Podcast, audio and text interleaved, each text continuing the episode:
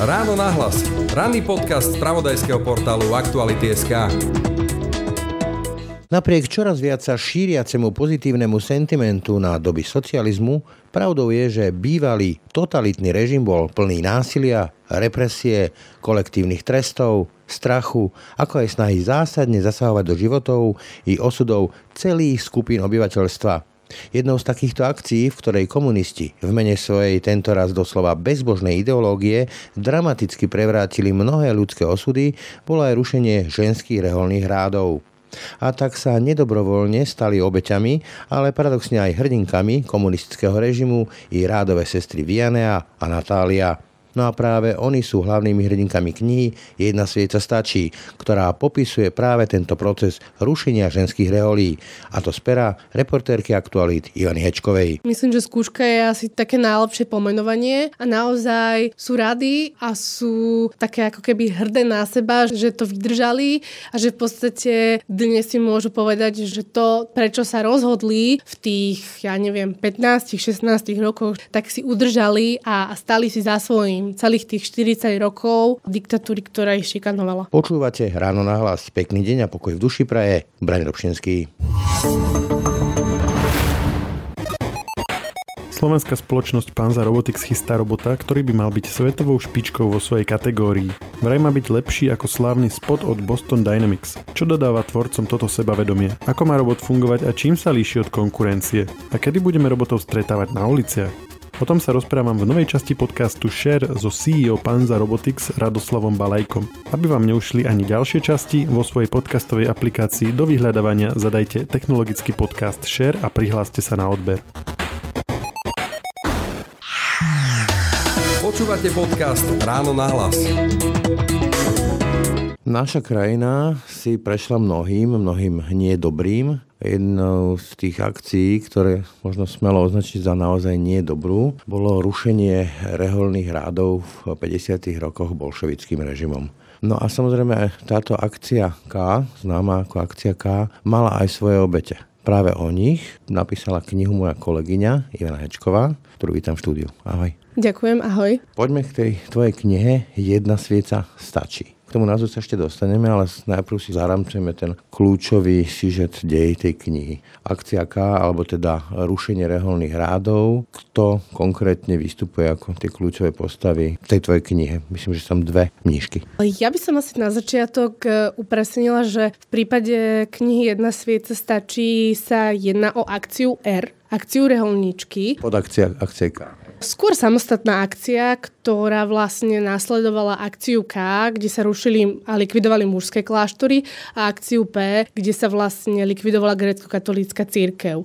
V rámci akcie R boli odsunuté tisíce reholníčok zo svojich domovských kláštorov do centralizačných, najprv v rámci Slovenska, ak sa bavíme teda o udalostiach na Slovensku, ale to isté de facto bolo aj v Česku. No a následne neskôr boli teda poslané do textilných... Do výroby, áno.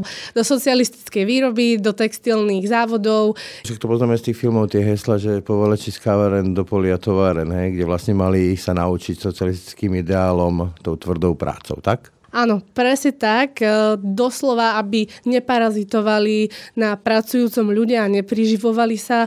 To bolo jedno z tých hesiel, ktoré vlastne teda predstavitelia režimu rádi využívali v argumentácii, prečo vlastne sa rozhodli zlikvidovať rehole. Ale mimochodom to heslo v tomto prípade veľmi nesedí, pretože tie reholničky, ak nehovorím o kontemplatívnych takých tých rozímavých rádoch, tak oni tvrdo makali. Mnohé z nich boli v nemocniciach, v zariadeniach sociálnych služieb, ako tomu dnes hovoríme, to znamená starosť o bezvládnych starých a podobne. Áno, presne tak.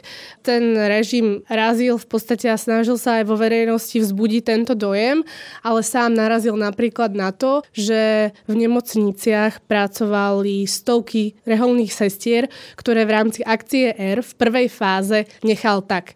De facto ich nevzal z tých nemocníc, pretože dobre vedeli predstavitelia režimu, že ich nemá kto nahradiť. Zručili by sa tá starostlivosť. Áno, skolaboval by úplne zdravotnícky systém a preto vlastne tieto sestry nechali v nemocniciach ešte niekoľko rokov a zamerali sa na iné rehole. Čiže de facto v tomto prípade išli za trest tam, kde už boli, hej? Áno, išli za trest tam, kde boli. To môžeme polemizovať, či práca v textilnej továrni pri hučiacich strojoch a v bavlnenom prachu sa dokáže vyrovnať teda práci s ľuďmi, ktorú človek nejakým spôsobom chce robiť. Však to boli tak hlúpi, myslím, ten režim, keď kvalifikovaného človeka, lebo byť sestrička, to je kvalifikácia, to nie je, že proste prídeme na druhý deň, som sestrička.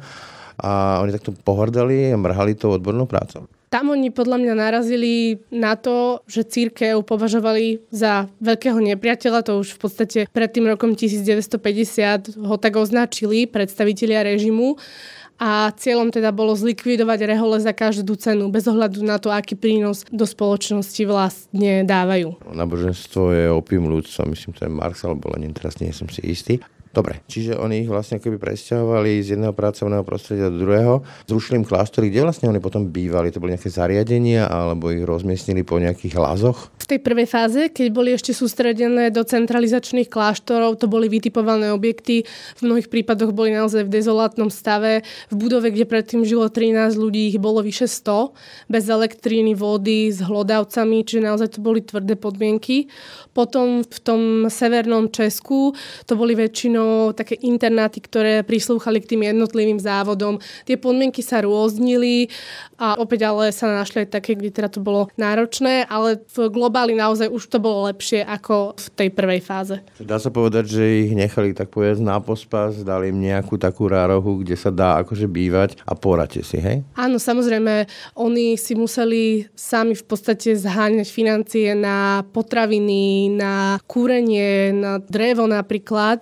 A najmä v takých tých prvých dňoch tých presunov, keď ešte neboli zaradené, alebo prvých týždňov, keď ešte neboli zaradené do toho pracovného procesu, tak na niektorých miestach naozaj živorili, pretože nemali žiaden príjem a žiadne peniaze ani nedostali. To ich nechali spolu, lebo logiku im dávalo rozbiť tie kolektívy, pretože dobre, zrušujem ste kláštor, ale keď zostane tá komunita dokonca s nejakou matkou predstavenou, tak sa môžu ďalej modliť, môžu robiť všetky tie rituály, ktoré ten režim neznáš. No, spočiatku na to takto nenazerali úplne. Boli tam nejaké snahy minimálne eliminovať tie najmladšie členky, ktoré ešte nezložili sľuby. Mysleli si, že tie, keďže nie sú viazané k reholi, tak sa ako keby zláknú a nebudú chcieť absolvovať tú cestu do neznáma, ktorá oni naozaj nevedeli, či ich nebude stať aj život v tom čase. Odradili ich, áno, snažili sa, doslova im povedali, že vy tu nemáte čo robiť, ale teda oni sa bránili. Až potom neskôr si uvedomili, že vplyv tých predstavených je naozaj veľmi veľký, pretože aj ten duchovný rozmer tej rehole, alebo to vnútorné zloženie je naozaj také, že tie staršie vedú tie mladšie aj k zotrvaniu, možno keď majú ešte nejaké pochybnosti.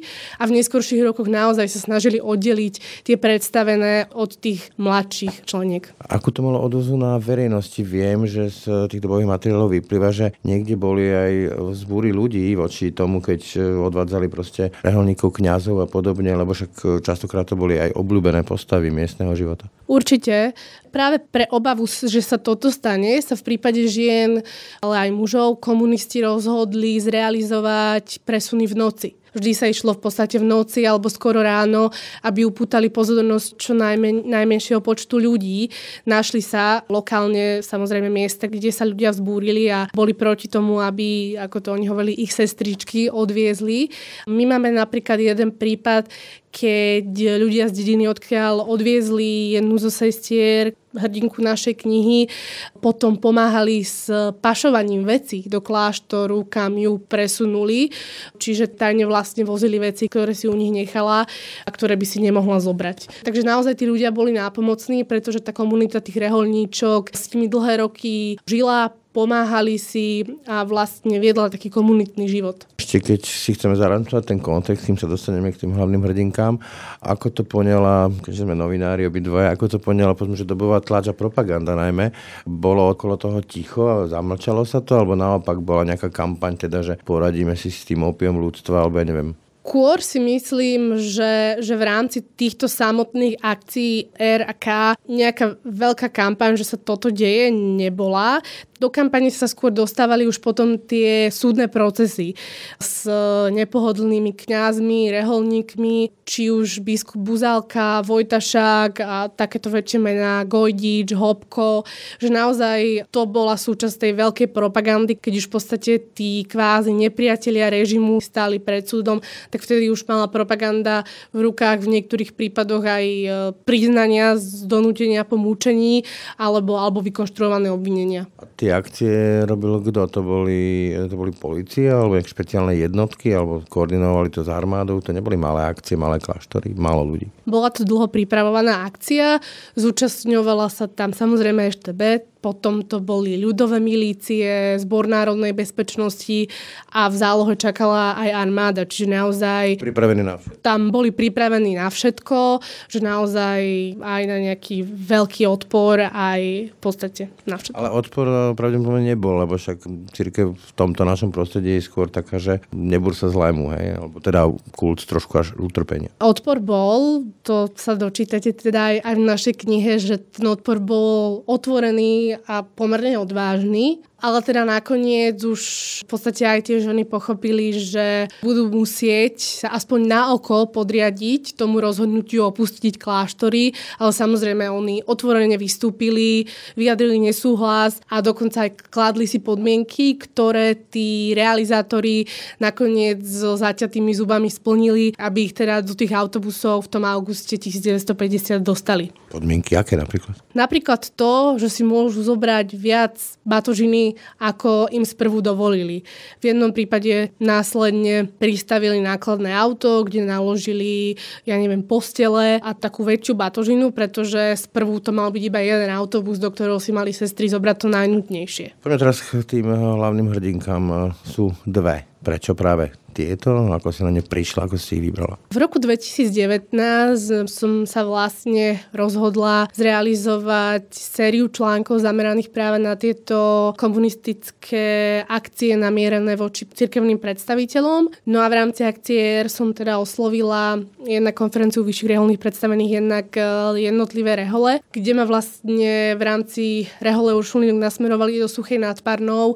Tam žije komunita starších sestier, ktoré už vlastne sú na dôchodku a práve to je generácia, ktorá zažila tie 50. roky na vlastnej koži. Stretli sme tam sestry Vianneu a Natáliu, hlavné hrdinky teda knihy Jedna svieca stačí, a v podstate je to stretnutie, ktoré dodnes považujem za také osudové, inšpiratívne. Boli to v podstate dve energické ženy, jedna mala vtedy 97, druhá krátko pred 90-kou. Absolútne uchvacujúca pamäť, naozaj do detailov vyrozprávaný príbeh s ľahkosťou, naozaj príbeh, kde vám zakážu robiť to, čo ste vyštudovali, šikanujú vás, nútia vás žiť v starej kutici s myšami.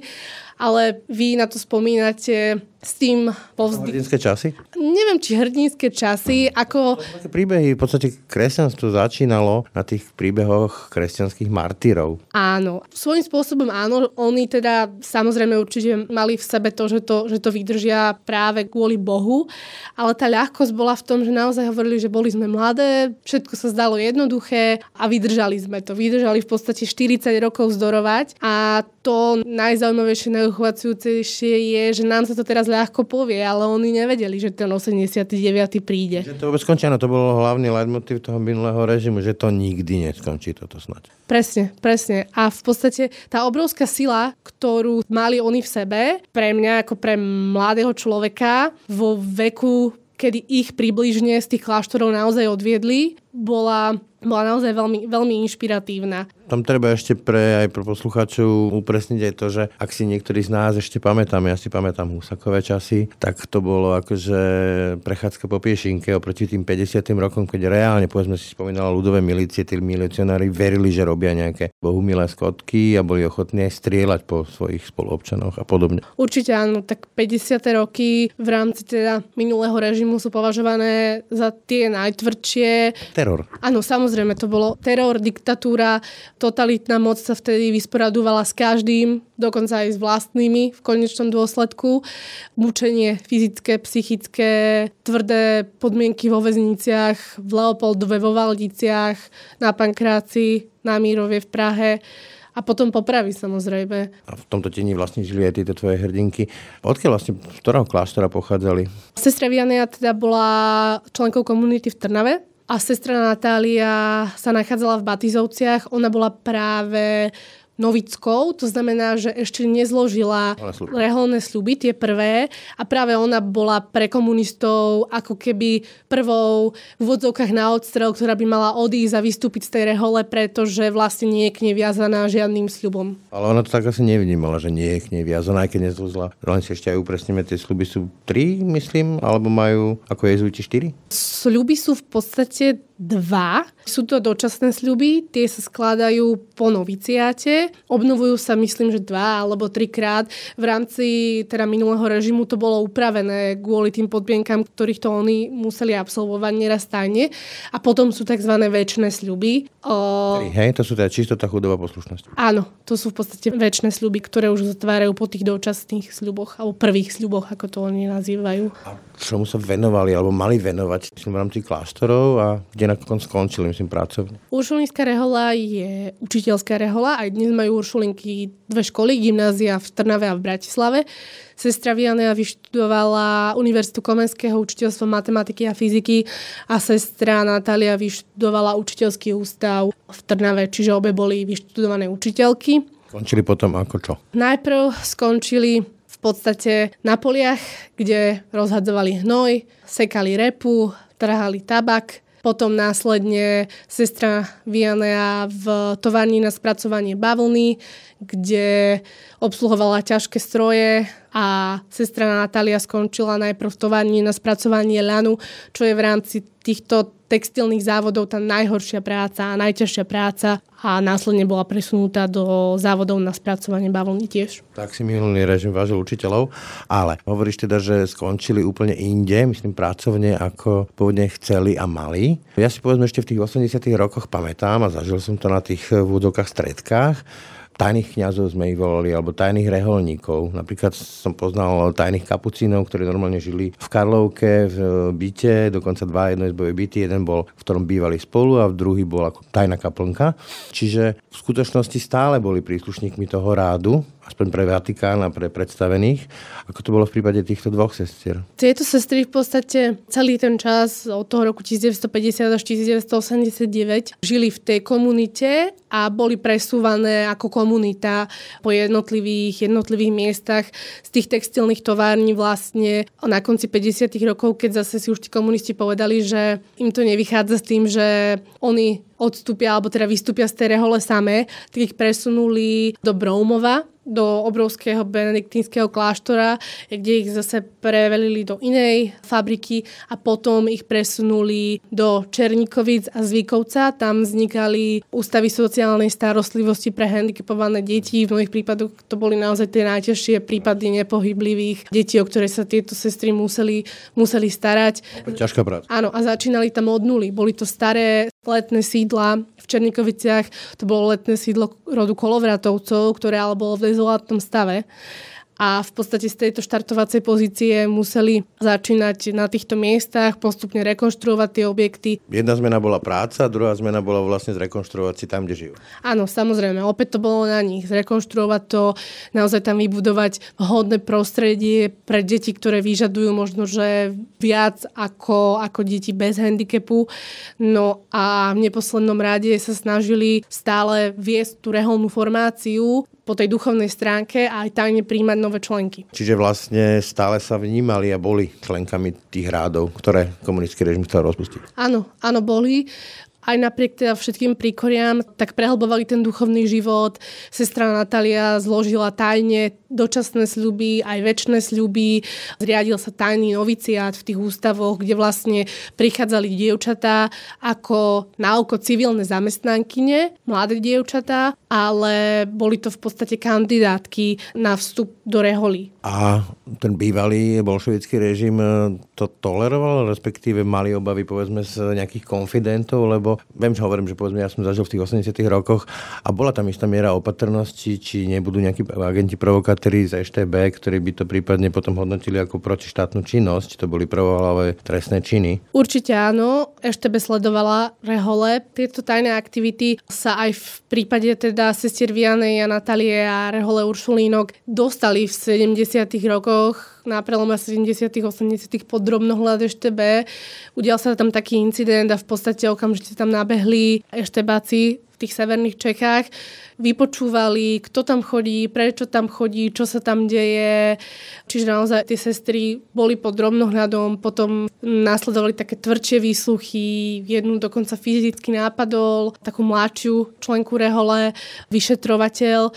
Čiže boli stále pod drobnohľadom, ale aj napriek tomu sa im to tajne so zamknutými dverami darilo robiť. Ako teda oni z odstupu vnímajú celú tú dobu? Sme sa už o tom bavili, že či to berú povedzme ako nejaké svoje martýrske poslanie alebo skúšku od samotného Pána Boha, alebo ako? Presne ako hovoríš, myslím, že skúška je asi také najlepšie pomenovanie a naozaj sú rady a sú také ako keby hrdé na seba, že to vydržali a že v podstate dnes si môžu povedať, že to, prečo sa rozhodli v tých, 15-16 rokoch, čo je dnes pre nás úplne neuveriteľné, tak si udržali a stali si za svojím celých tých 40 rokov diktatúry, ktorá ich šikanovala. Hovorí sa, že zlé okolnosti sa môžu stať aj dobrými, keď ich dobre uchopíme a dobre zlými, keď ich zle uchopíme.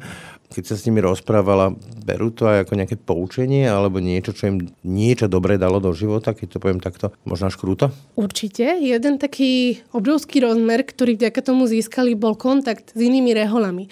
Lebo v rámci tých akcií komunisti mixovali rôzne reholné spoločenstva. Napríklad v tom benediktínskom kláštore v Broumove žilo asi 400 sestier z rôznych reholí z Česka aj Slovenska. Pre ne to bolo naozaj obohacujúce. Nová komunita vlastne. Nová komunita, spoznávať možno, že aj tie zvyky, alebo teda tie spirituality tých jednotlivých reholí. Čiže naozaj to bolo pre nich niečo naozaj nové, niečo, čo predtým nezažili a na čo dodnes spomínajú s takou pozitívnou nostalgiou. A dočkali sa nejaké satisfakcie od štátu? Viem, že to boli rôzne ospravedlnenia už za demokracie, za zločiny, ktoré boli páchané za toho bývalého režimu. Ale došlo povedzme aj k nejakým reparáciám, odškodneniam a aspoň ospravedlneniam? Neviem, či ospravedlneniam ako takým, skôr by som povedala, že napríklad navrátenie objektov, ktoré im komunisti dali, reštitúcie, tak tie sa im samozrejme dostali. Môžeme sa baviť, v akom stave ich v rámci tých reštitúcií získali a čo všetko museli do nich investovať a určite nejaké vyhlásenia štátnikov, asi to. A vôbec čakali niečo také, alebo to je pre nich nepodstatné? Ja si nemyslím, že čakali. Myslím si, že naozaj si nezakladajú na tom, aby sa im teraz niekto ospravedlňoval. Berú to ako etapu svojho života, skúšku, ktorá ich posilnila, zomkla a ktorá je v podstate súčasťou ich života, ich spomienok. Necítia zášť, necítia nenávisť, nemajú vôbec tieto emócie. Myslím, ako inšpiratívne to môže byť povedzme pre tie mladé, povedzme pre tie novicky z tých ich rádov. Predpokladám, že za nimi asi aj chodia, lebo však to môže byť veľký vzor. Určite minimálne na to, aby si prehlbili aj tú motiváciu zotrvať v reholi, tak je určite podľa mňa dôležité porozprávať sa práve s týmito sestrami. Jednak sú to veľmi také otvorené, prívetivé bytosti, teda už len jedna, alebo bohužiaľ sestra Viannea nás opustila minulý rok. Sú to naozaj také veľmi otvorené, alebo teda boli to veľmi otvorené ženy, ktoré im naozaj môžu ukázať, že čo všetko dokázali urobiť preto, aby zotrvali v tej rehole a čo im ten komunitný život dal. Mimochodom, napadá mi, že v Českej republike sa potom, ako sa zmenil režim, viedla pomerne zaujímavá diskusia práve medzi týmito reholníkmi, ktorí boli takto rozbití, alebo povedzme aj tými, ktorí potom už za tých 70. 80. rokov tajne vstupovali do reholí. A zaznela tam aj taká kritika, že bolo chybou vrátiť sa k tomu reholnému oblečeniu, návratu do kláštorov, že vlastne ako také nejaké snahy tam boli, že tak zostaňme medzi tým pospolitým ľudom, keď to poviem takto, zostaňme v tých monterkách a je to iný typ spirituality. Bavila sa aj na túto tému, že povedzme, že práve, že to môže tým reholníkom niečo dať, keď sú tak hodiny medzi tých ľudí? Určite a určite im to niečo aj dalo, aj to spomínali, že vlastne žili s civilnými zamestnancami, zamestnankyňami, stretávali sa s ich deťmi a tie nejakým spôsobom viedli. Dnes, v 21. storočí, naozaj ten habit, ten odev je takým poznávacím znamením pre ne, ale určite to nie je ničím zväzujúcim, čo by ich nejakým spôsobom ako keby oddelovalo od tej verejnosti. Tie reholníčky naozaj pracujú, učia na školách, jedna pracuje v knihkupectve, ktorú poznám, že sú zaradené do toho pracovného života a ten odev berú ako súčasť tej komunity. Samozrejme, ak chcú, napríklad Uršulinky, tak môžu si obliecť civilný odev na nejaké príležitosti, kde sa povedzme habit nehodí. Musia to samozrejme prekonzultovať s vedením. Čiže ten habit je poznávacím znamením, ale určite nie je pre ne obmedzením. Čo tebe osobne dala tá kniha, respektíve písanie tej knihy, lebo teraz už je na svete, ale to písanie je taký tvorivý proces. Čo ti to dalo? Mne to dalo asi takú lekciu sebadisciplíny, kedy som naozaj bola sám sebe pánom a musela som si teda korigovať tú tvorivú činnosť a ak odhľadnem už od toho samotného procesu. Ako Hemingway, že kým nenapíšem niekoľko slov denne ráno, hej, postojačky, aby to bolo rýchlo a natvrdo, tak sa nemôžem venovať inému? Áno, presne. Ja som taký celkom kinetický typ, ktorý sa rád hýbe, rád niečo stále robí a rád beha, čiže ja som mala takú motiváciu, že keď napíšem toľko strán, tak si môžem ísť zabehať, takže to bola moja motivácia. Odmena? Odmena, nazvime to odmena. A v rámci toho procesu, mimo už písania, tak to bolo naozaj zmazanie takých mojich osobných predsudkov voči reholiam, čo otvorene priznávam, že som si myslela, že to sú naozaj ženy, ktoré žijú uzatvorené do seba, uzatvorené v kláštoroch s minimálnym kontaktom s vonkajším svetom, že v podstate nikto nemôže vstúpiť do kláštora z externého prostredia, majú naozaj taký nejaký obmedzený rozhľad. A to vôbec nie je pravda. Sú v tých kontemplatívnych rádoch? Či vlastne učila si sa aj ty sama? Áno, učila som sa.